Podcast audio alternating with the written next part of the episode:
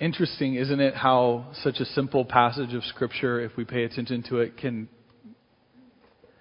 get us to ask some of the most difficult questions in life that we ask. It's interesting how a simple passage of Scripture can, if we let it, kind of disturb us in different ways and take us to places that are a little darker. And I think that that's what this passage of Scripture can do today.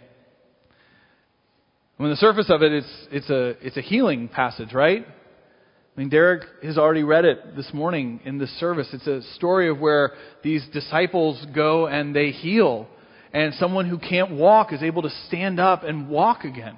And we see these kind of passages in all different places of the Bible, especially in the New Testament, right? We see that, that blind people are able to see again, and people who can't hear are able to hear again, and people who can't walk are able to walk again, and, and people even who have died can come back to life.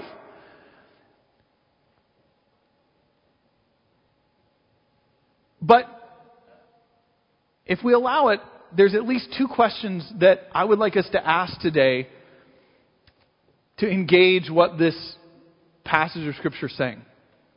The first question is this Do we believe this is true? Like, do we actually think this happened? Like, this is real. That John and Peter were actually walking, and there's this place, and these fishermen who had no medical training and no knowledge of, you know, how someone would be healed, and they didn't have, like, some sort of ancient technique that they, you know, we don't understand in modern, they didn't have any of that. They weren't trained in it. That they looked at this person who couldn't walk, and they said, you know, what I have, I give you in the name of Jesus Christ of Nazareth, stand up and walk.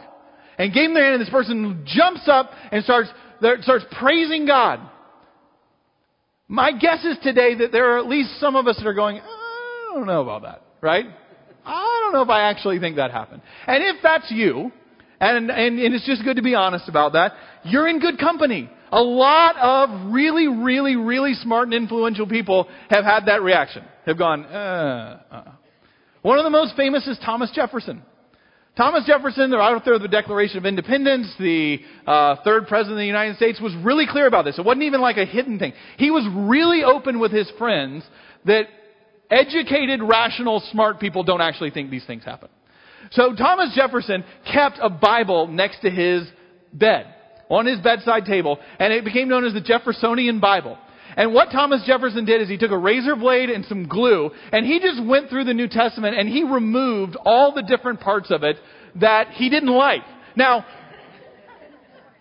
now let's be honest, you do that as well when you read the Bible. You probably don't take a razor blade, but there are certain things like, ah, I don't know about that. But you, I'll skip over that part and go to the rest. I do the same thing when I do it. Thomas Jefferson was just bold enough to actually like print it and keep it at his bedside table and told his friends about it, right? And they took out all kinds of stuff. This passage of scripture we looked at from Acts 3 of someone getting up and walking around did not happen. Did not make it into the Jeffersonian Bible. Easter, the resurrection, no way. Dead person coming back to life, Jesus was not resurrected. Virgin birth, Christmas, nope. Absolutely not. We know we we know it doesn't work that way, right? You know, rational people. That's what, what we understand.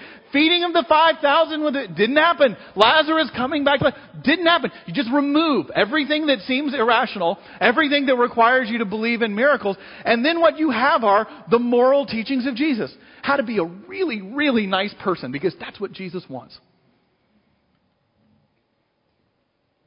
It, it's not something I would be worried at some level. There wasn't a little piece of your brain going, I don't know if I that uh, you know like really.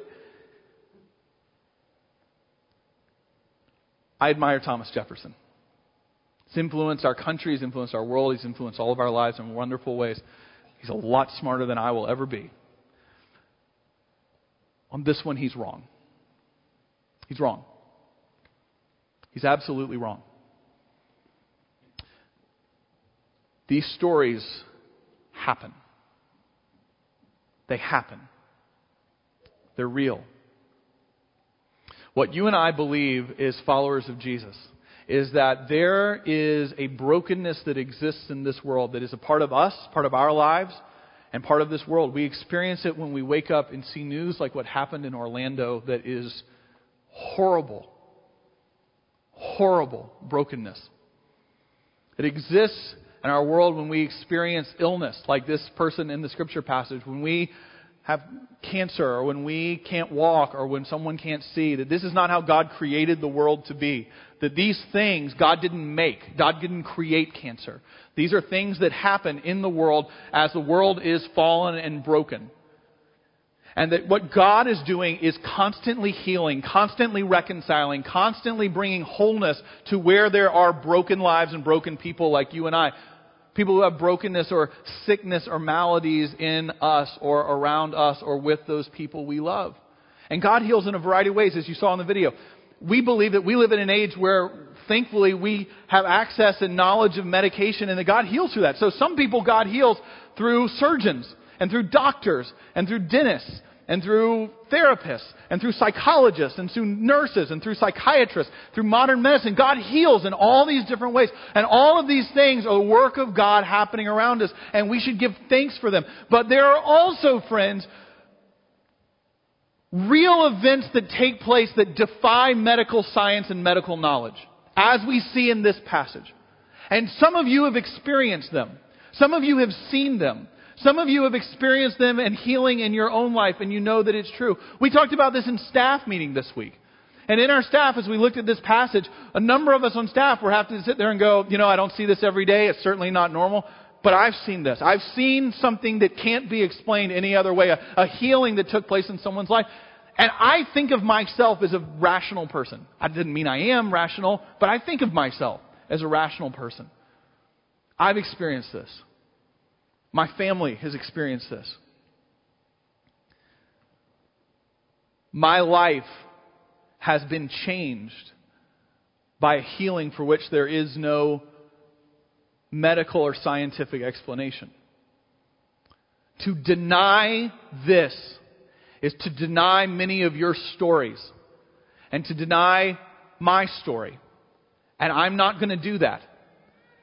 And so, no matter how difficult it may seem, no matter how illogical it may seem, these stories are real. God heals. God changes.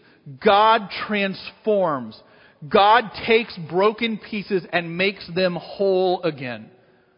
And someday, if it hasn't happened already, you're going to be the one who has to offer this prayer like Peter does. Because John and Jill aren't going to be available. They're not going to be able to show up at the right, and you're going to have to be the one. And I want you to enter into those moments with expectation. And there'll be a part of you going, I can't believe I'm about to do this. Do it.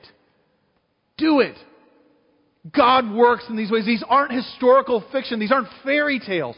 This happens. That's question number one.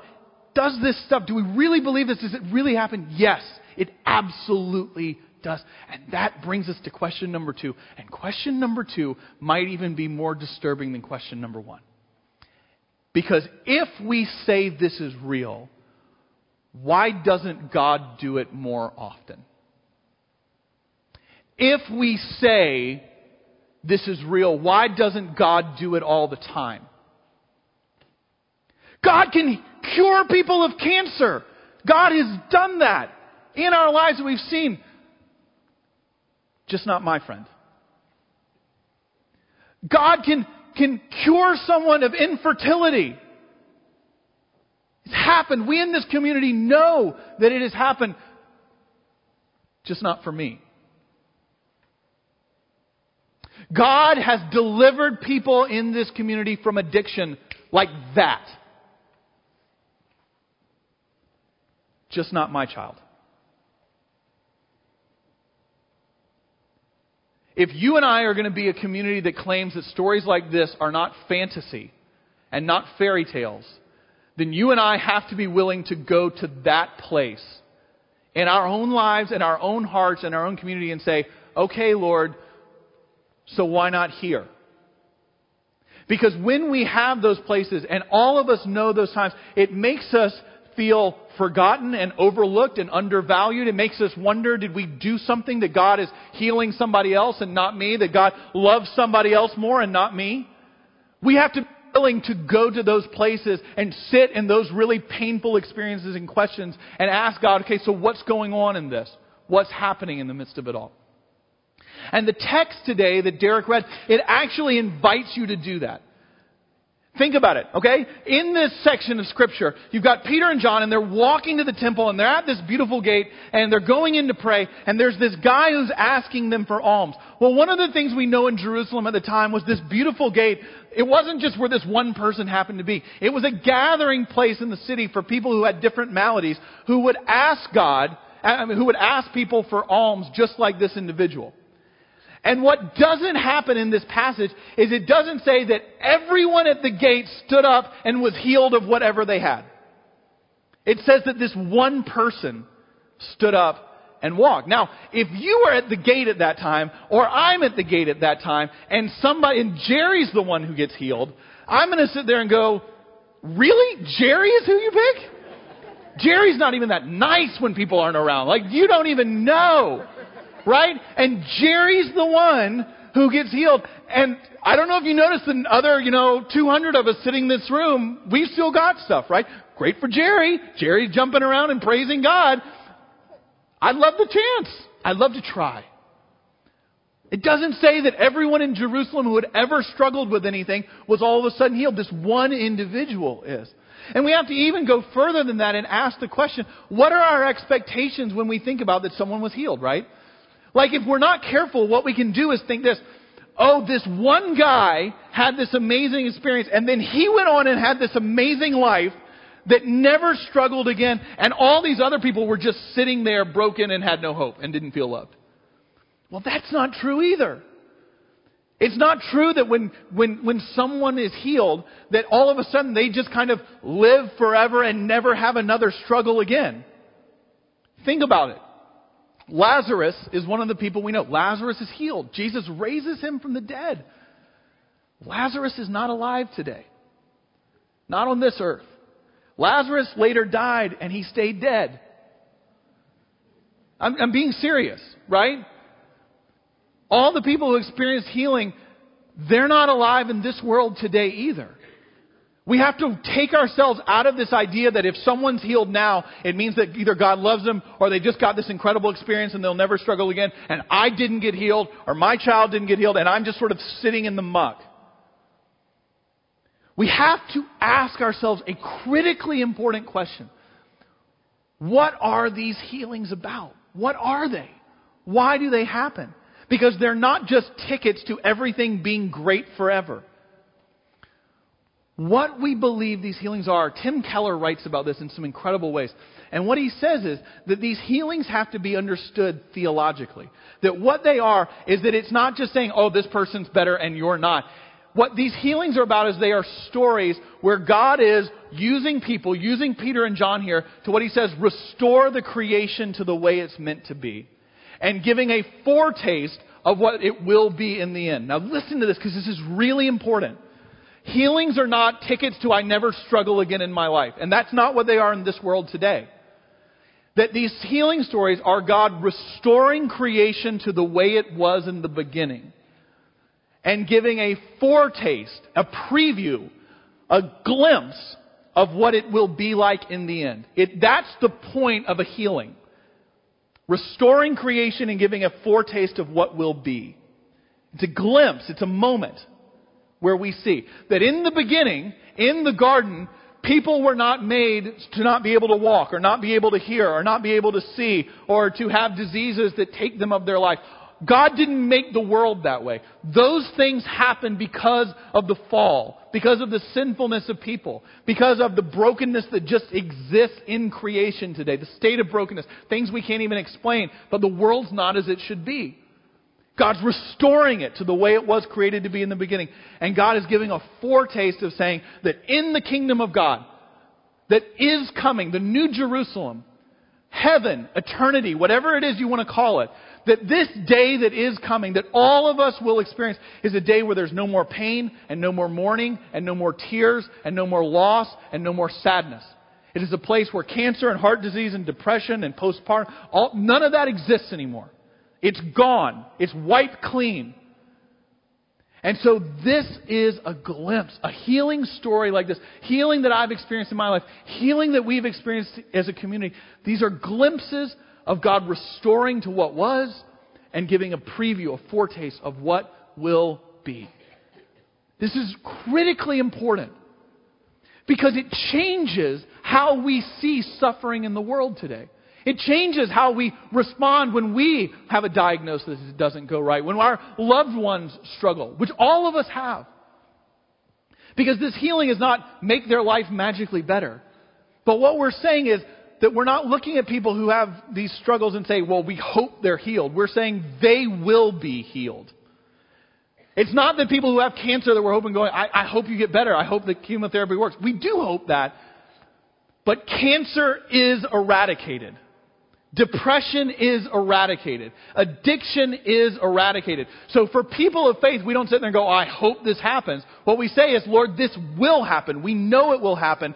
And what our question is, is what's the timing and the way that this healing will take place? Do you see the difference in that? It's not about going that the winners get healed and the losers don't. It's about saying everyone through faith will be healed. And the thing that we've got to have our eyes open to is, Lord, how do you want to do that? How are you going to do that in Jerry's life? How are you going to do that in my life? How are you going to do that in Beth's life? How are you going to do that in Kelly's life? How are you going to do that in all different kinds of ways? We're just kind of looking because it's going to happen. The story we are in, the last pages of the story have already been written. That changes everything. Everything. So, how do we do that? Well, when I think about how we are to be like Peter and, and John here, uh, I think about a couple, and I mentioned them before in a sermon, but that doesn't negate me being able to use them again. Um, so I'm going to. It's an older couple at a church where I first worked when I was in seminary many, many, many, many years ago. Uh, a church in Atlanta called North Avenue Presbyterian Church, and we were there. And in um, this ministry I was a part of, we were part of a college ministry, and we started this ministry and it really started to grow. And one of the catalysts for growth was we had a Monday night worship service. This is great, really cool Monday night service, and um, it was amazing just sort of the things that happened there. Well, often in the service, and we've done this some here, uh, and we'll do it again here, is that we would have these kind of unscripted moments in worship. So we would have what we call these stations of worship. And so we would have, you know, the band would play and they'd play some music and people could stand there and sing and, and worship. That way, there would usually be a communion station and we didn't come up row by row. People could just come up whenever they felt like it and take communion and then go back to their chairs. There were other stations around the room. People could pray in different ways. And then there was always this one station of this couple, Ed and Carolyn Van Winkle who would show up. Now, Ed and Carolyn Van Winkle were a couple who were in their 80s. They're both passed away now. Ed and Carolyn Van Winkle. Ed was a, worked in construction. He owned a construction company in Atlanta, incredibly successful. And they had this ministry of prayer and healing that they ran. Now, it wasn't like the stereotypes what we see. It wasn't big and shiny and flashy and in your face and people. It was this quiet, steady, amazing prayer ministry that they ran. So you've got to imagine in a room like this, we would have a couple of hundred 18 or 19 year olds and then this couple in their 80s who would be there. And they'd be there through the whole service. And when we'd have these moments, Ed and Carolyn would just sort of go into a corner of the room and they would stand there and we would invite people who wanted prayer to go and pray with them. So people would be walking around everywhere, people would be singing, there'd be movement all over the room. And it often got awkward because when everyone had finished singing, we had sang the same song 30 different times and we couldn't sing it again and, and all people had taken communion and everything else. Ed and Carolyn would still have like 10 people lined up in a single file line, these college students wanting to pray with them. And there was always this question that's like, I don't, like, how long do we go, right? Like, how long do we keep everybody else going? Because these students were often in tears. And they would walk up one by one and they would just pour their hearts out to Ed and Carolyn. They would be in tears. They would be crying. They would be talking about what they experienced or what had happened or what was going on in their families. And Ed and Carolyn would listen to each person. And then they would pray individually for each student. And then the student would, would go on. The thing that was so powerful for me about Ed and Carolyn, and it gets more profound as I get older, is the words that they would start each prayer with for the students. And it's the kind of prayer of the way I think that healing prayer actually works. If you want to pray for healing, this is the way I think to do it. Is Ed and Carolyn would listen to each student, pour their heart out to them. And then, as the student finished, they would lay their hands on the student. And the first words of every prayer were the same. Okay, let's see what God's going to do with this. Let's see what God's going to do with this. Why is that so profound to me? Why has that got to be the beginning of, I believe, any kind of healing prayer that we have? Well, because number one, it asserts with power that God heals. It asserts with power that God has not abandoned people who are hurting. It asserts with power that God has not walked away from anybody who is struggling with something in their life or has a malady or has a disease or is being impacted in some ways. Ed and Carolyn were saying, God is here. God is working. God has not forgotten you. God is right here in your midst. But what we're not going to do which so many people want to do, and it's understandable because it comes out of our pain and our difficulty, is we're not going to tell God how it has to be solved. We're not going to tell God how to be God. Because most of the time what we do is that we don't pay attention to God for 90% of our life and then something happens and we say, you better do this right now and it has to be answered in this way and healing has to look this way or I don't want to talk to you anymore. And usually we haven't been talking to God before that. Ed and Carolyn were asserting that God is in this, God is healer, God will work.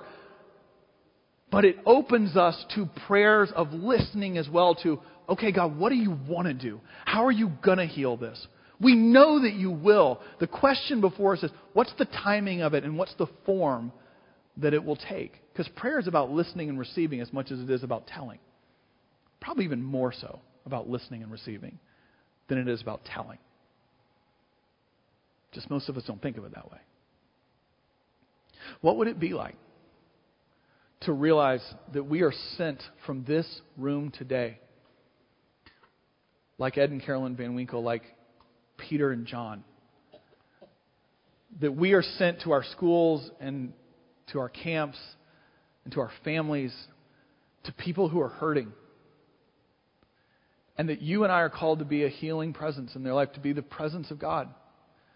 That we are not called to wait. We're not called to avoid uncomfortable situations. We're not called to, to hold back. We're not called to put our heads down because we don't know what to say. That you and I are sent, the sent ones of God. And that we don't go in going, here's what God's going to do, and here's what it's going to look like, and we're going to put these demands. What it is is saying, God is here. God never leaves broken places. So let's see what God's going to do with this. And maybe, just maybe, the words, if you listen closely enough, are going to be this